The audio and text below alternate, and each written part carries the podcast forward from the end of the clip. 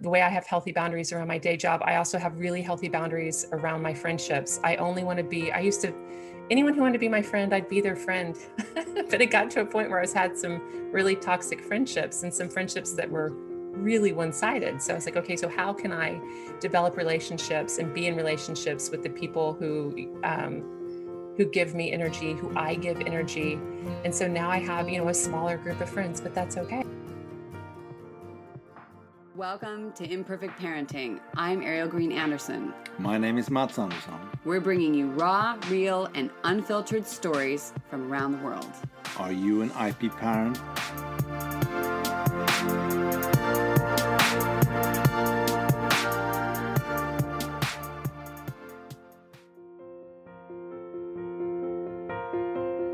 Hey, it's Ariel Anderson, and here we are sitting together around the world, across from each other, inspiring and with our failures and our successes and together, um, rippling that forward to whoever's around through sharing episodes, subscribing and showing up, and showing up mostly for you. And today, I want to share with you a podcast conversation that I had with uh, Angela Willingham. She's an incredible mom, spiritual coach, businesswoman, and author of Little Fish, Big Question. She warmed my heart, opened my soul. I love this book because it's for kids and adults, and Uh, we're going to have a giveaway as well, so you have to stick around to the end and check out how to get one of these books signed and sealed delivered. Here is Angela. You won't want to miss this one today. Welcome, uh, Angela Willingham. I'm so happy to have you here today on Imperfect Parenting Podcast. Thank you. It's such a treat to be here with you. And you're calling, where are you right now before we get into the good stuff? So I am in my, I'm blessed to have my own little space in my home in Rockville, Maryland. I, I um, live right outside of Washington, D C. And so I'm just in my little, I call it my room of my own. No one comes in here but me and the cat. And this is my space where I write and create and work. Oh, nice. Mm-hmm. Woman cave or my, something. Yes. Or maybe we would call it not a cave. We don't know what you would call it.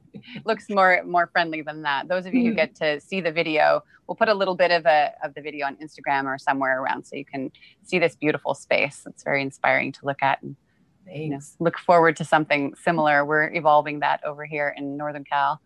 Uh, uh, well, I want to just launch in because I uh, we we actually met um, a few months ago virtually, as most of us are meeting people virtually these days.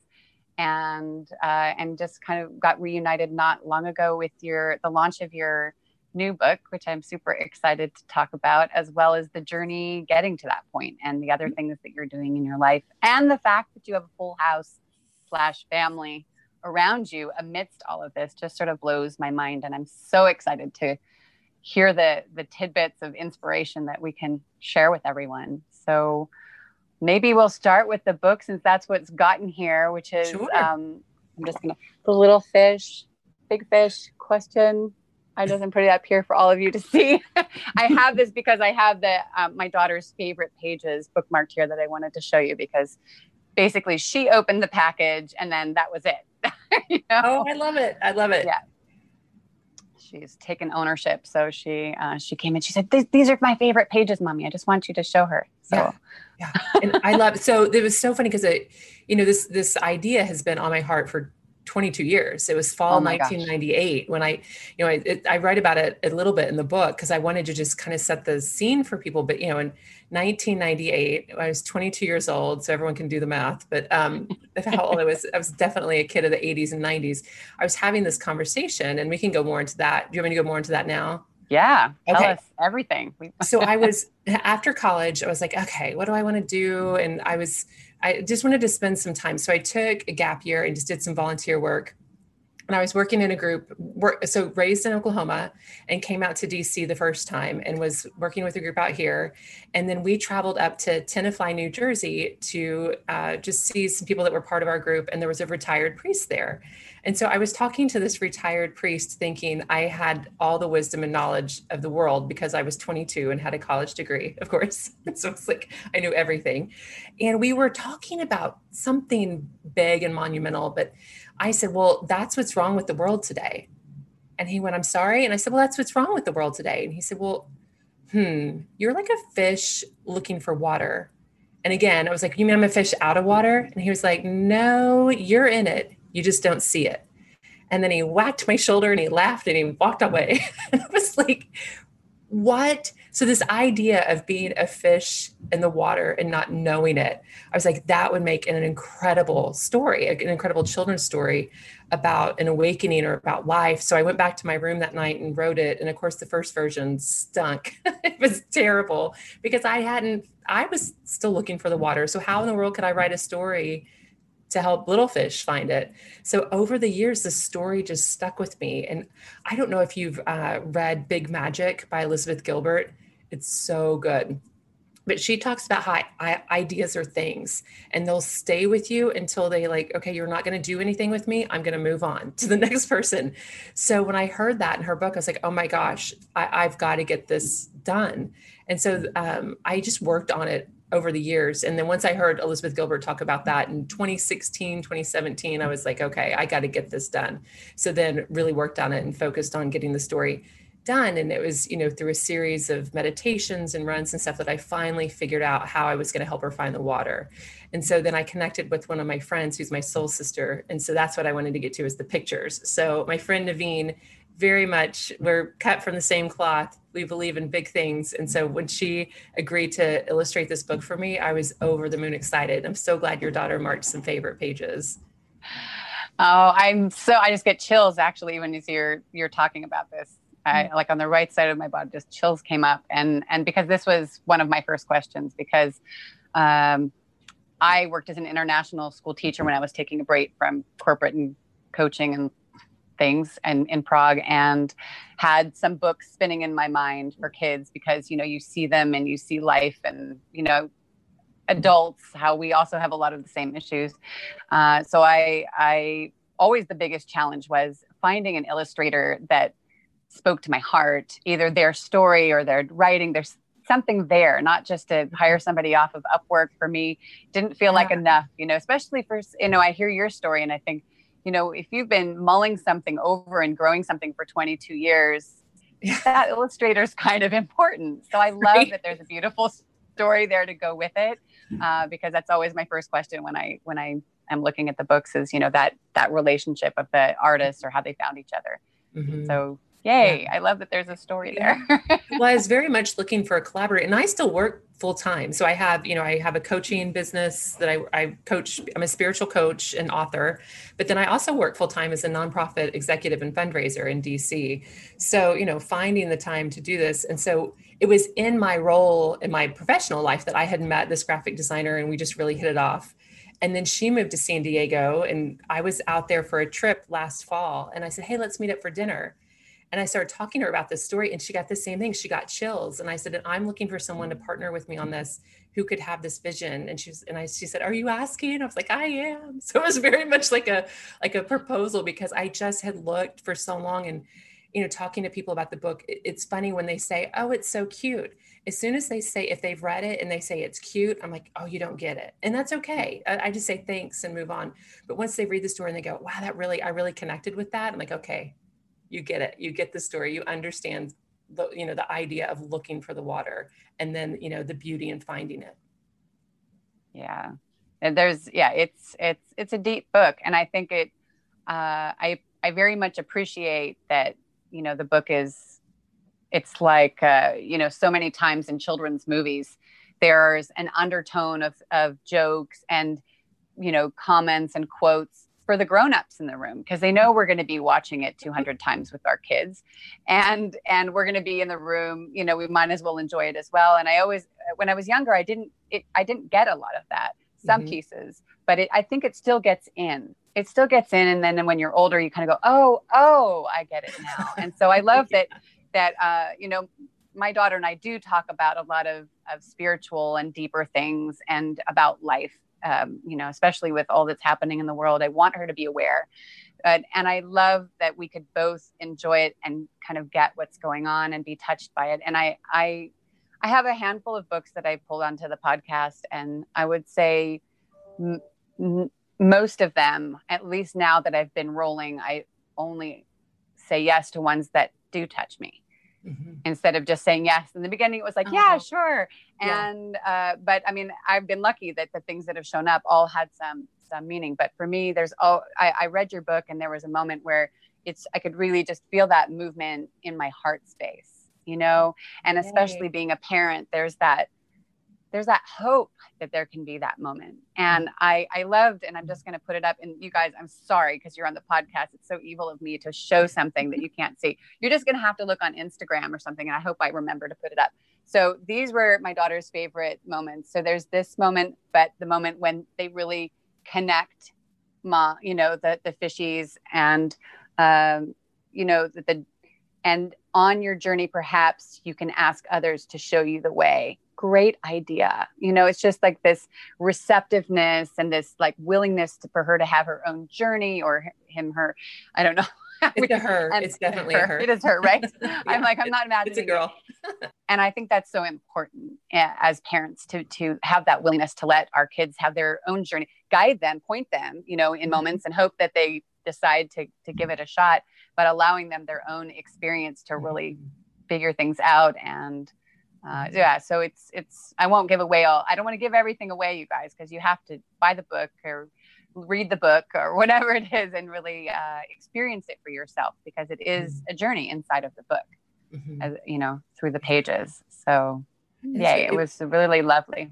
I'm so glad you like it. And that part where she, you know, because the mom, you know, so she asks, just to give a little more context. So yeah. she asked, Little Fish asks her mom the same question every morning. You know, like when I first wrote the book, I think it was like three thousand words and I had to cut it down, cut it down, cut it down. Yeah. So she, she has to be really short to be a picture book. So, you know, this is the question she asks her mom every morning is, where is the water? And every morning her mom tells her, be still and, and, and, and no, and breathe, be still and breathe. And it's, and just know that it's all around you. And she's like, I, I don't, I don't see it. I don't feel it. So this idea of like, and then she says, yet. So there's little things I put in there. So like yet yes. is that idea of the growth mindset. So, you know, like a kid's not going to understand that, but the adults are like, oh, you haven't found it yet.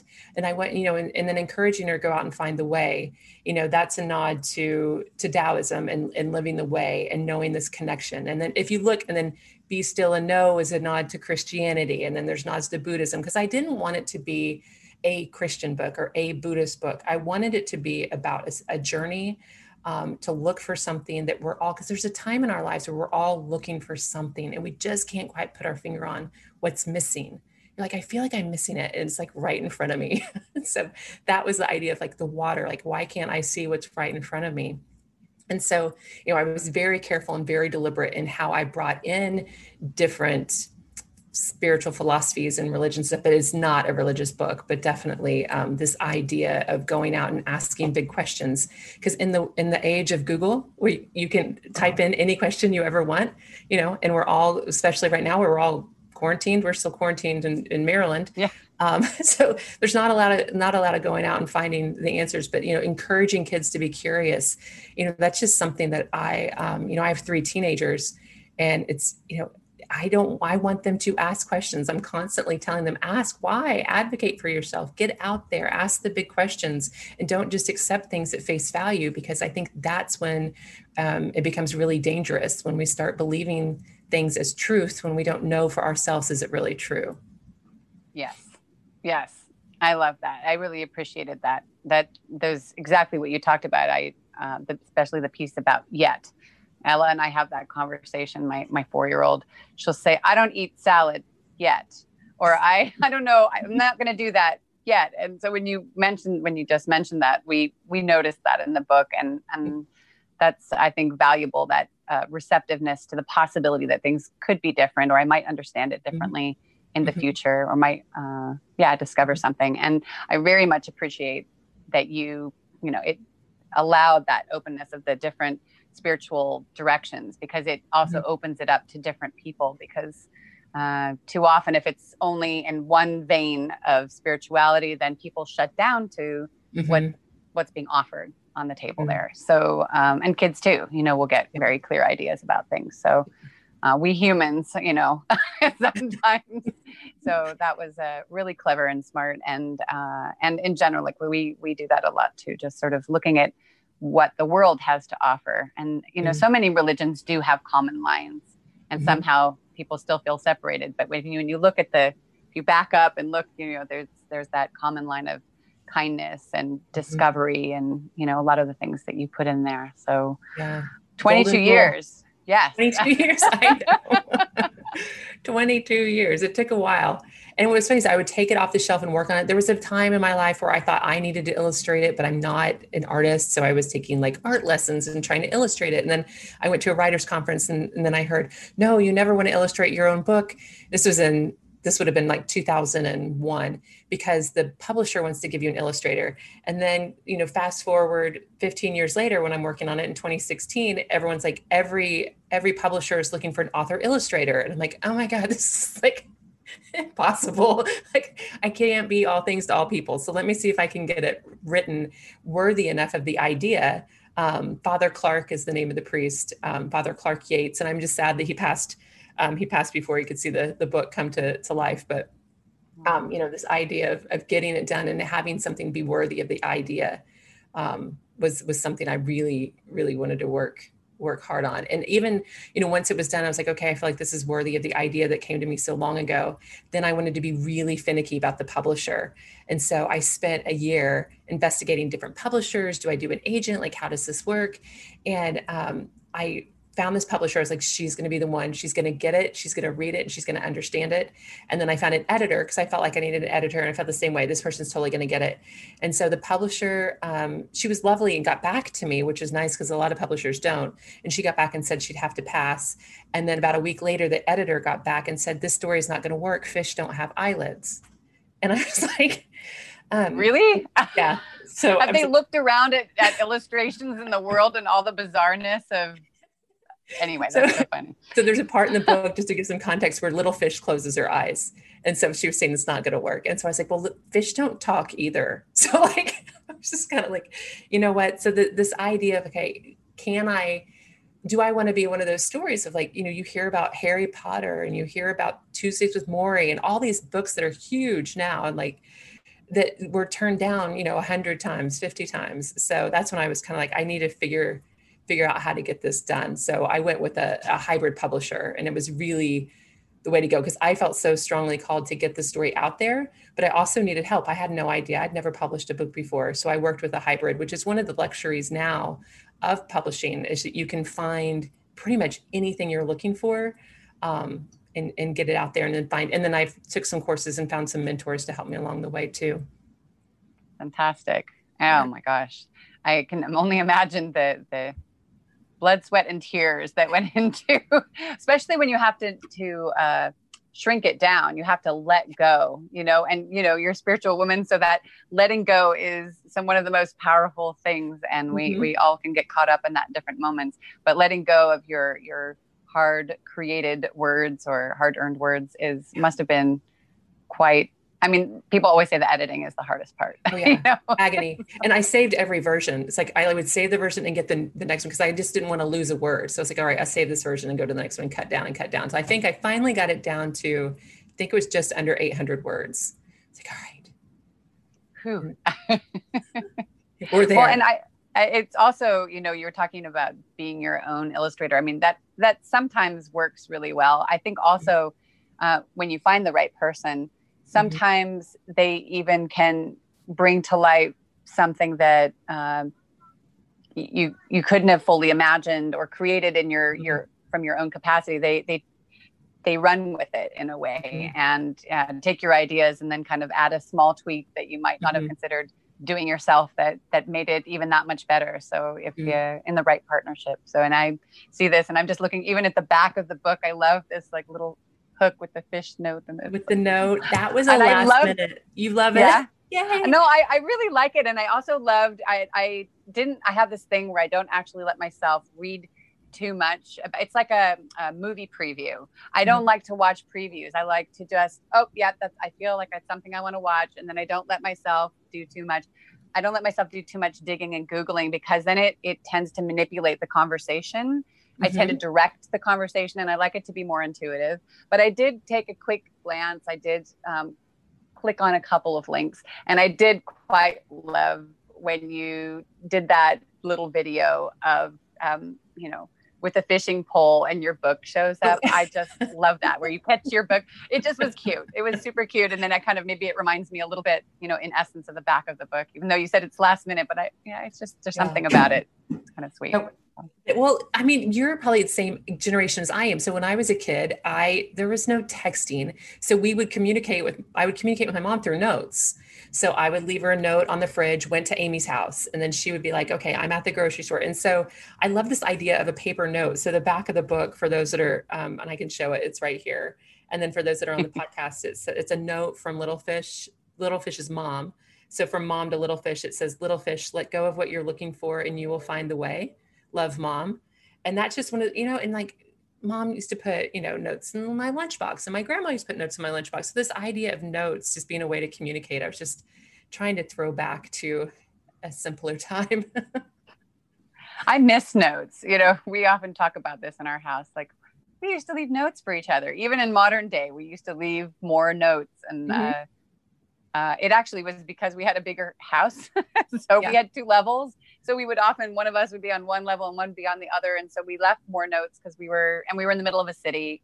So mm-hmm. we were in and out more. Now we've got shelter in place. We don't like leave notes, you know, but I said, we, maybe we need notes. So I, I love that you brought that back, because there's, people miss notes and letters and those things that are tangible that you can hang on to. And there is something nostalgic. And even, you know, modern young people seem to also like these things in a way. So I love that you included that. That's sweet. Anyway, um, but it's a, I'm saying sweet, but it's, it's quite a deep book. I had sort of a teary, you know, moments, just the, the depth of it, because I think that uh, we need more books like yours that are actually going deeper, because yes, it's important to smile and laugh and, you know, keep things light, but there's, there's so much to life that mm-hmm. kids and we don't get in school, and even in some of our friendships. And um, so anything yeah. that can nudge that along the way is super important. Yeah. So, well, and I believe kids are so much, um,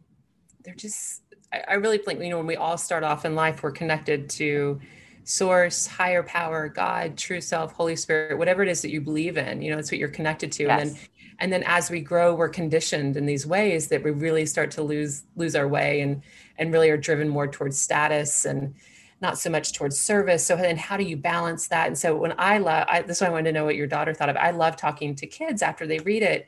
Um, one, because I want to just hear, you know, what they like about it. But then um, I'm surprised at how many of them do, do kind of understand the deeper level of it and the idea of looking for something more in life, and, and, and really, um, being brave and searching. Like Little Fish was brave to go out on her own and do that. And so I love the idea that they get that and that they're connected to that. And because, you know, so many of us, as we get older, we get more connected to ego and we become identified with our thoughts and what we have and what we do. We just don't take the time to even ask questions anymore. I think that's a, a big part of what's going on now in the world, is I think there's more people kind of rising up and starting to question things more and not just accept the status quo. I'm going to say, well, wait a second. I didn't realize this was happening. So, oh my gosh. So sorry. That's okay. I love it. No, no. That's, we have, that's our, our cat and my cat and my four-year-old are usually jumping into things. So it's normal. I like it.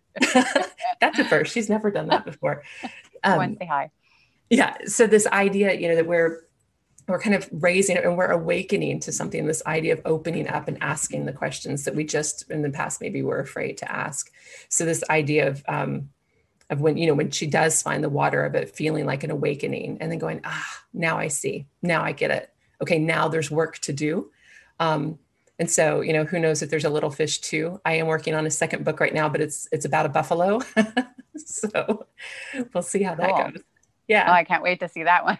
What the, the continued journey through buffalo. You know? Yeah. Be brave, baby buffalo. That's the next one, but it's oh. like in the very beginning stages.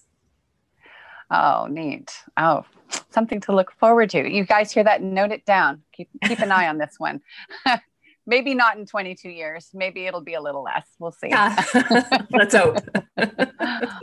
um, I would, I would love if you're willing to, to talk a little bit about how, you know, I, I hope all of you heard how many things she talked about that she's got on her table right now. Did you guys hear this? I know you have a lot on your plate. I mean, when you've been creating, you've got your, your practice, and you've got the book, and you've got your family and your business, kind of everything interconnected. Would you be willing to share how you manage that? And never mind, on top of having everybody at home most of the time, uh, what were some of the things that actually you found? Like, do you time block? Do you, how do you keep the boundaries with this? You have this mm-hmm. space, of course, which probably helps in some ways, but mm-hmm. can you tell me what are the age of ages of your kids, and as well, just to include inside sure. of it? So they are eighteen, fifteen, and thirteen. Mm-hmm. And so that was the thing that was so unexpected to me, was when they became teenagers. Well, this is, they're all three teenagers, but you know, as they progressed and got older, is the, you know, the less and less they needed us. We weren't prepared for that until they left home. And then all of a sudden these, our kids are like, you know, we'd find ourselves, my husband and I, on a Friday night, like just the two of us. And we're like, well, cause they were at friends' houses, or they were at a football game, or they were. And so all of a sudden, so there's, you know, for those of that are listening, have really young kids, there, there comes a time where you, you do have a little free time. And so, you know, very much, um, I'm very clear on my boundaries with my day job. I love my day job, but, um, I, when I was hired there, I've been where I am now. I work at a foundation. I've been there two and a half years. And when they hired me, um, I was very clear and said, you know, I've, I've got three kids. I've, um, got some other passions in life, and I'll work hard for you. Um, but forty, forty-five hours a week, that's what I'm able to give. And I want to be honest and upfront before you hire me, because I don't want to get in and then you expect me to be available around the clock, and I'm not, because I just won't be. I don't check email on the weekend for my day job. I don't, and day job sounds, I mean, it's my career. It's part of my career, but it's, I, I love it very much, but I have so many things going. That's just how I refer to it. So, you know, I don't check email on the weekends. I don't check email in the evenings, you know, anytime past seven or so.